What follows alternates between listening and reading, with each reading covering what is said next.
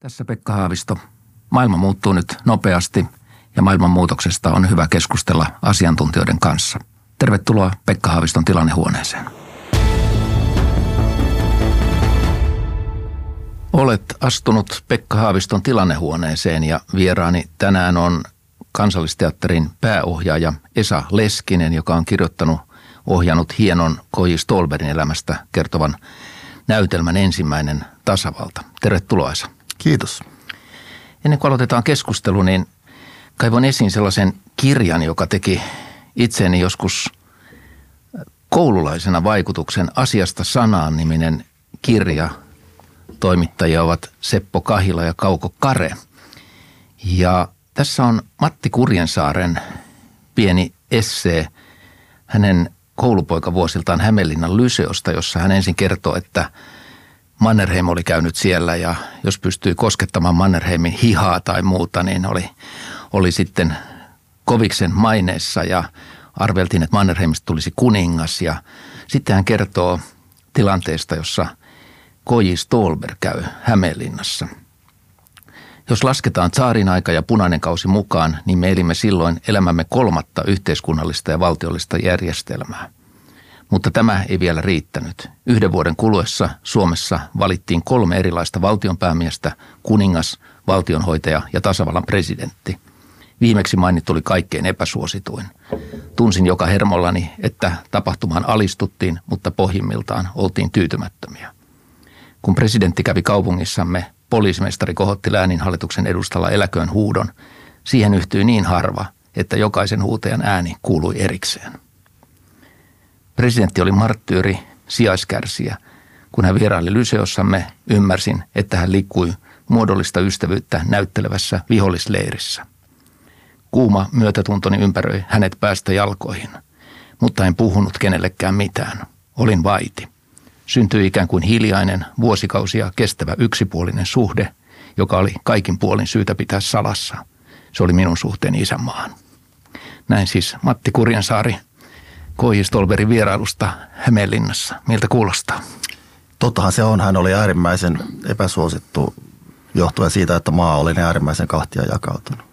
Että mä luulen, että hänen – Stolberin se, niin se, se kaikkein oleellisen politiikka, joka läpäisi koko hänen toimintaansa, oli, oli tämä, että pidetään kaikki mukana, yritetään pitää kaikki mukana.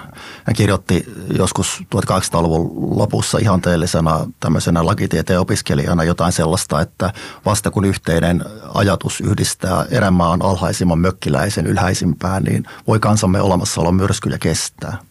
Ja se pateettisesti sanottu, mutta pitää ne paikkansa, jos demokratia ajatellaan. Että jos ei ole yhteistä päämäärää eikä yhteistä halua olla, olla yksi, yksi kokonaisuus, niin tuota, vaikeaksi menee.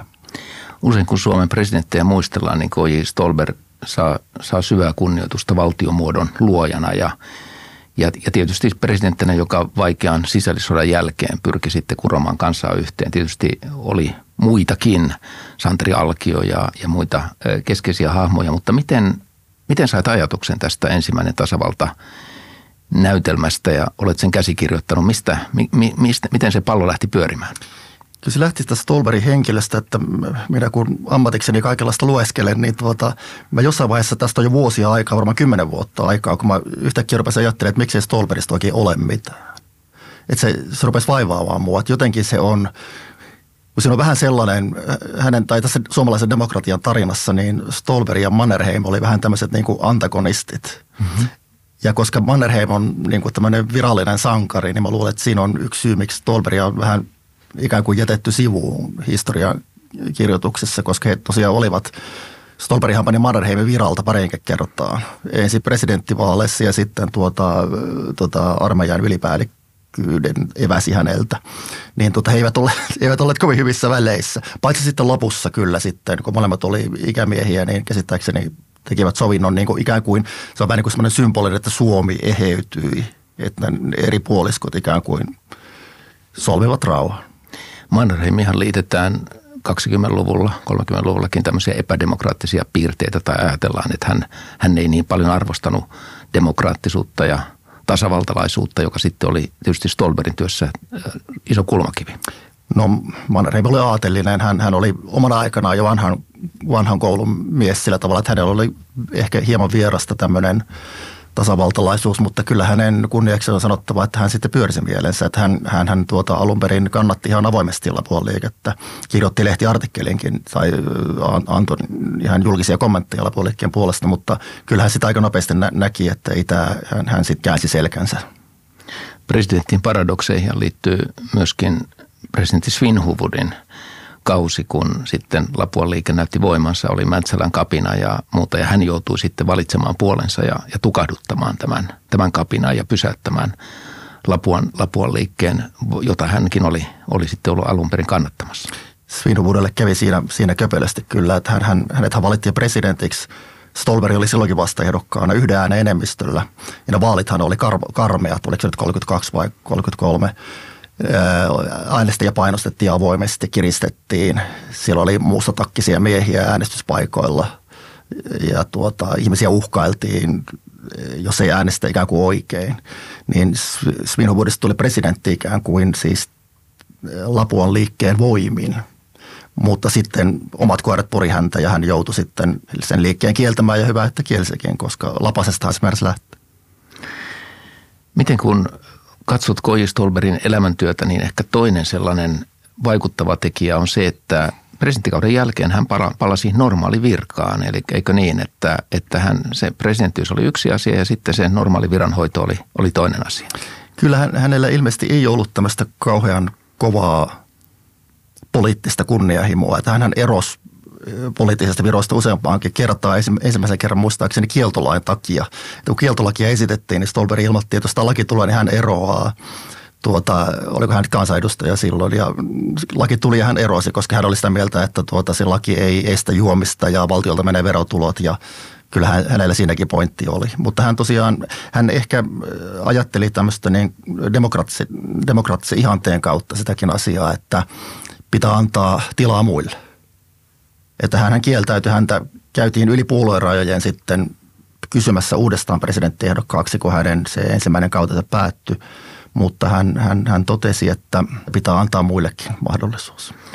Kun olet tehnyt tällaisen näytelmän tähän aikaan ja tähän hetkeen, niin miten, mitä ajattelet, että nyt nykyihminen voisi tästä Stolberin tarinasta oppia ja toisaalta millaista palautetta olet saanut tai olette saaneet kansallisteatteriin tästä näytelmästä?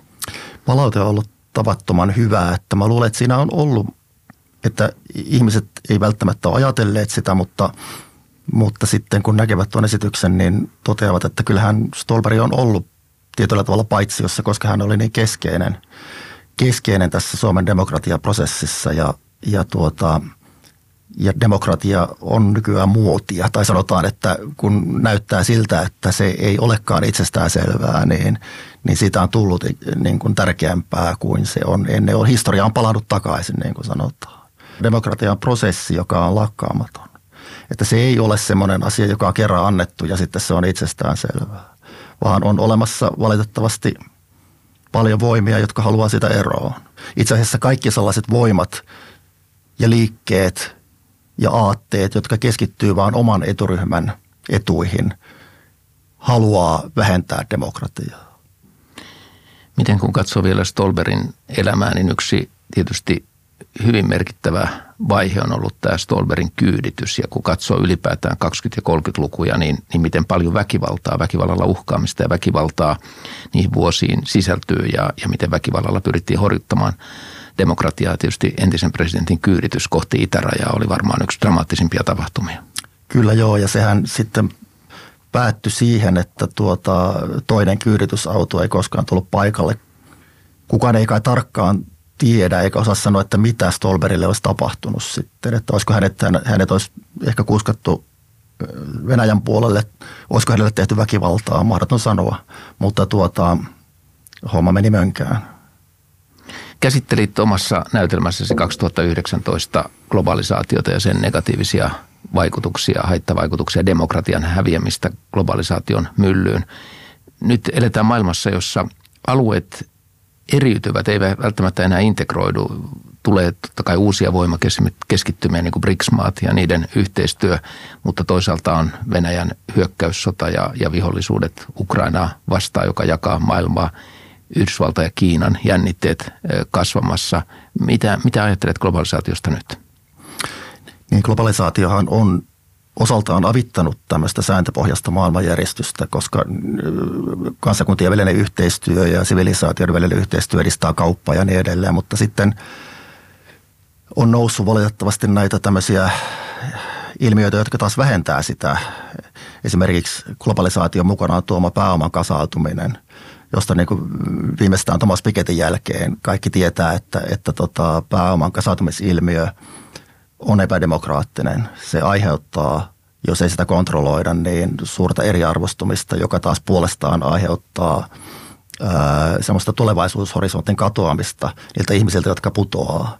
Ja jos tulevaisuushorisontti katoaa, siis se, että en näe tulevaisuudessa mitään, mikä olisi parempaa kuin nykypäivä, joka on jo valmiiksi huono, niin silloin helposti tapahtuu tämmöinen ikään kuin kaipuu olemattomaan menneisyyteen tai ihannoituun menneisyyteen, jota ei koskaan ollut olemassa. Koska ei ole tulevaisuutta, niin halutaan takaisin se menneisyys, jolloin kaikki oli hyvin, vaikka sellaista ei olekaan.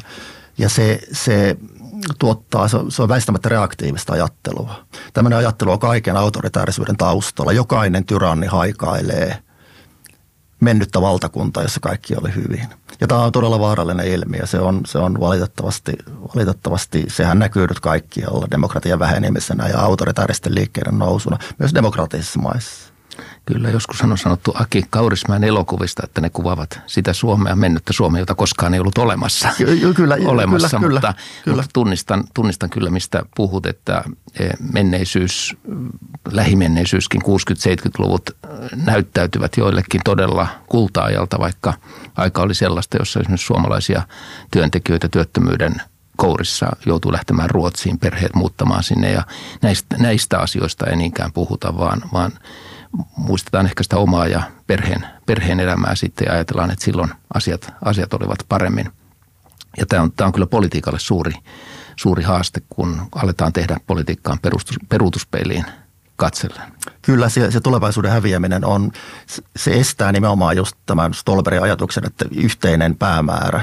Silloin sitä ei ole, silloin meillä on vaan ikään kuin kaipuu johonkin – joka on menetetty ja sehän on aina jonkun syytä, että on menetetty. Mm-hmm. Kaikki on pilattu, se on, se on aina jonkun syytä. Mm-hmm.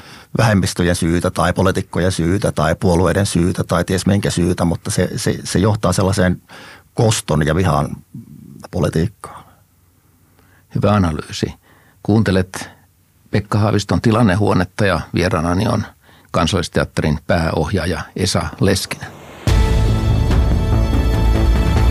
Kirjoitin kanavalehteen artikkelin neljännestä tasavallasta. Suomessahan ei yleensä jaeta näitä tasavaltoja tietyllä tavalla, mutta, mutta rupesin miettimään oikeastaan näytelmäsi inspiroimana ensin, että meillä oli ensin tämmöinen itsenäisyyden ja sotavuosien tasavalta vuodesta 19 vuoteen 1944 ja sitten sodan jälkeinen tasavalta, jossa Neuvostoliitto vaikutti Suomen sisä- ja ulkopolitiikkaan vuosina 1944-1991. Sitten Neuvostoliiton kaatumisen jälkeen tultiin kolmanteen tasavaltaan, joka oli silloin YYA-sopimus pyyhittiin yli ja liityttiin EU-hun 91-22.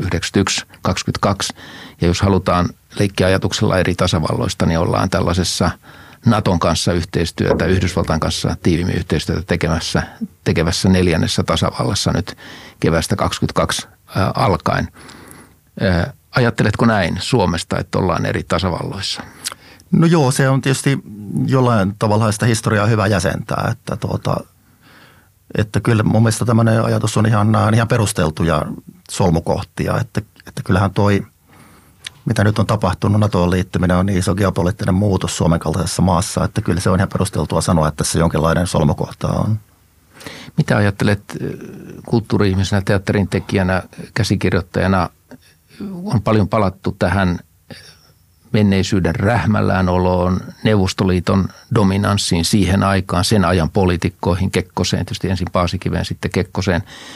Ja, ja koetaan se tietysti nyt jälkeenpäin hyvin nöyryttävänä, miten, millaisia ylilyöntejä siihen aikaan liittyy ja muuta. Mitä, mitä itse ajattelet siitä ajasta? Se on mielenkiintoinen kysymys, koska tuota, se, se, sehän on hyvin kaksipiippunen asia. Ei se ole niin itsestään selvää. Toki oltiin rähmällään ja oli paha demokratia ja vaje ja Kekkosestakin alkoi tulla pikkuhiljaa – jos ei nyt itsevaltiasta, niin, niin ainakin hyvin epädemokraattinen hallitsija. Sehän on suuri häpeäpilkku Suomen perustuslaillisessa historiassa, että Kekkosta valittiin ikään kuin poikkeuslailla. Mutta sitten samaan aikaan rakennettiin hyvinvointivaltio.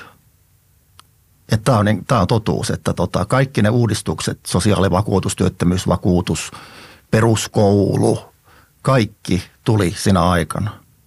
Että se, siinä on sellainen dynamiikka, että – että tota, kun se Neuvostoliiton uhka oli koko ajan päällä, kommunismin uhkista pelättiin ihan syystäkin ja jouduttiin olemaan rähmällään. Mutta saman aikaan se ehkä tuotti myös sitä, että meidän täytyy järjestää asiamme niin, että, että, että kukaan ei putoa. Koska muuten tulee vallankumous. Siis ikään kuin kommunismin pelko tuotti, tuotti tota noin, niin hyvää siellä, missä kommunismia ei ollut.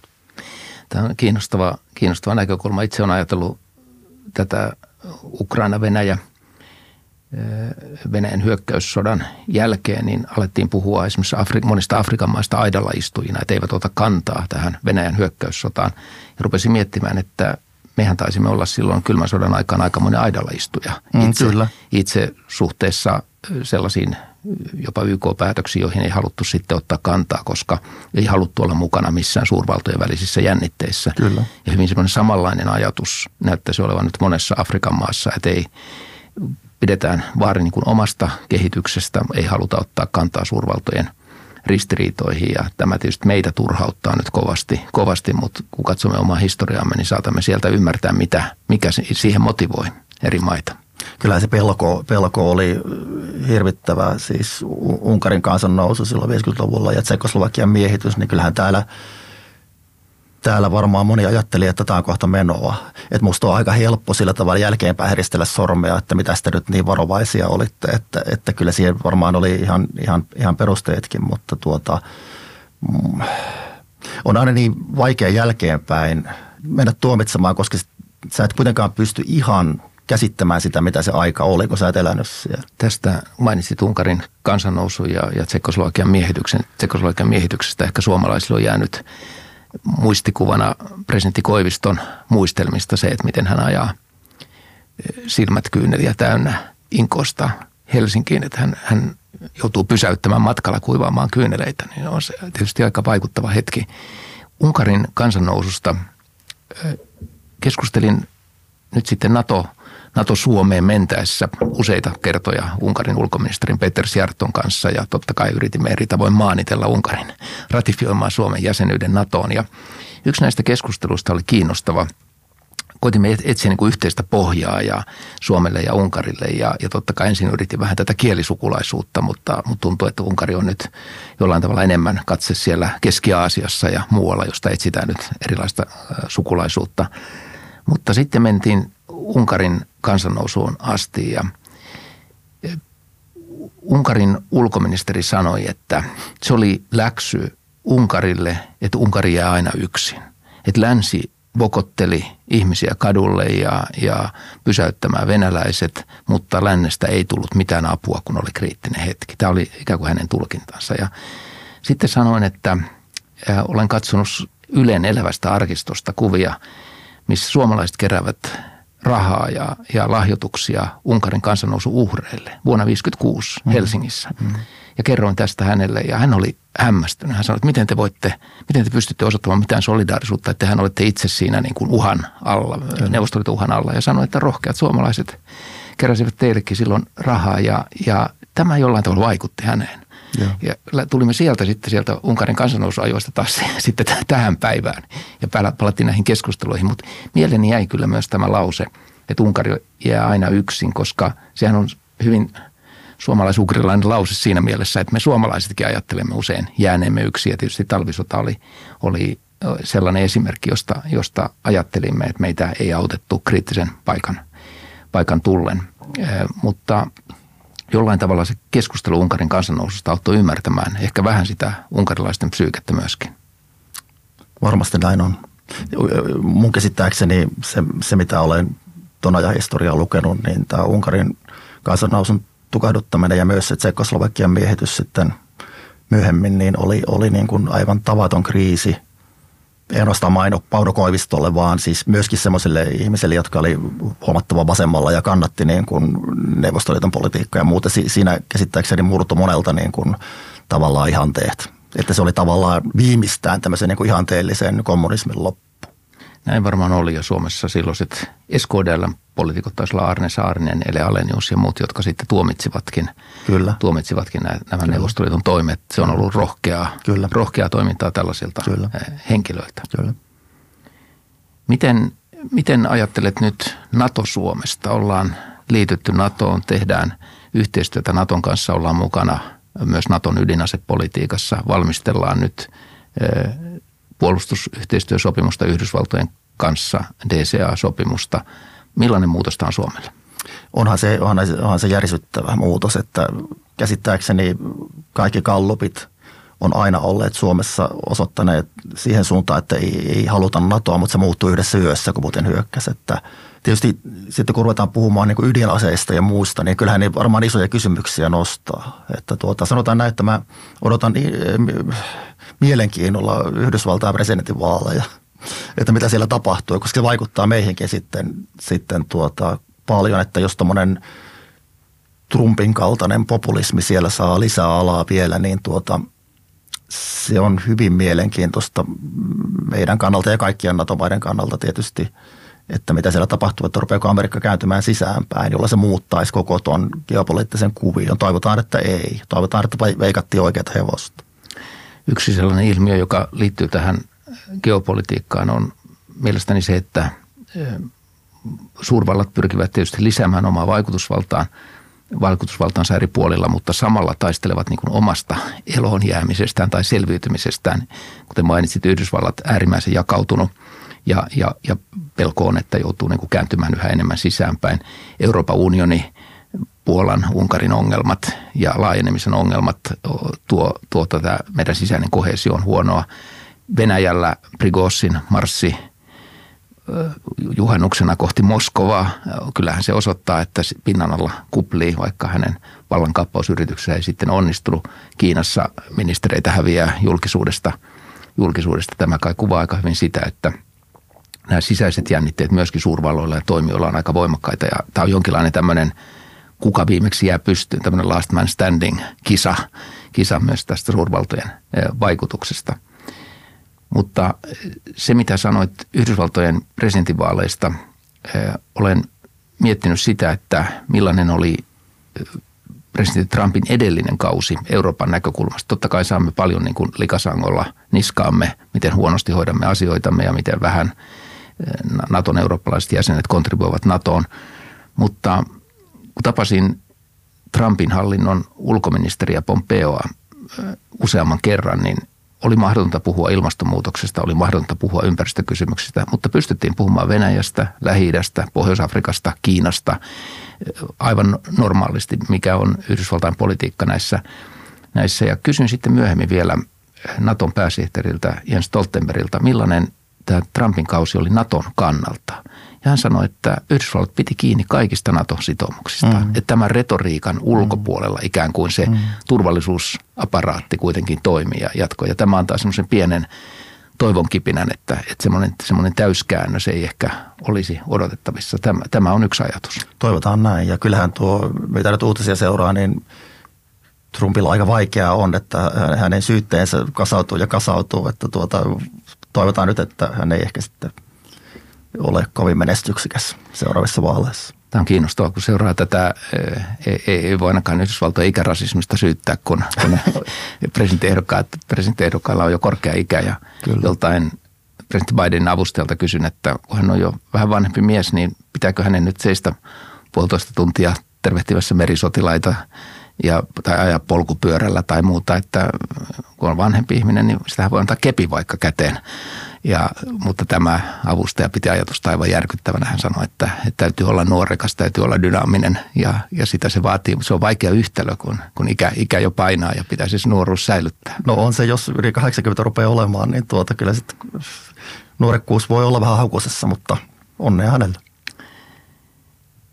Olen näiden tilannehuoneiden lopuksi aina vieraalta kysynyt minkä neuvon oman elämäntyösi ja ehkä tämän ensimmäinen tasavalta-näytelmäsikin perusteella antaisit tulevalle tasolla presidentille? No kyllä se varmaan on tämä Stolberilainen, että, että koitetaan pitää kaikki mukana. Että älkää antako tulevaisuuden hävitä.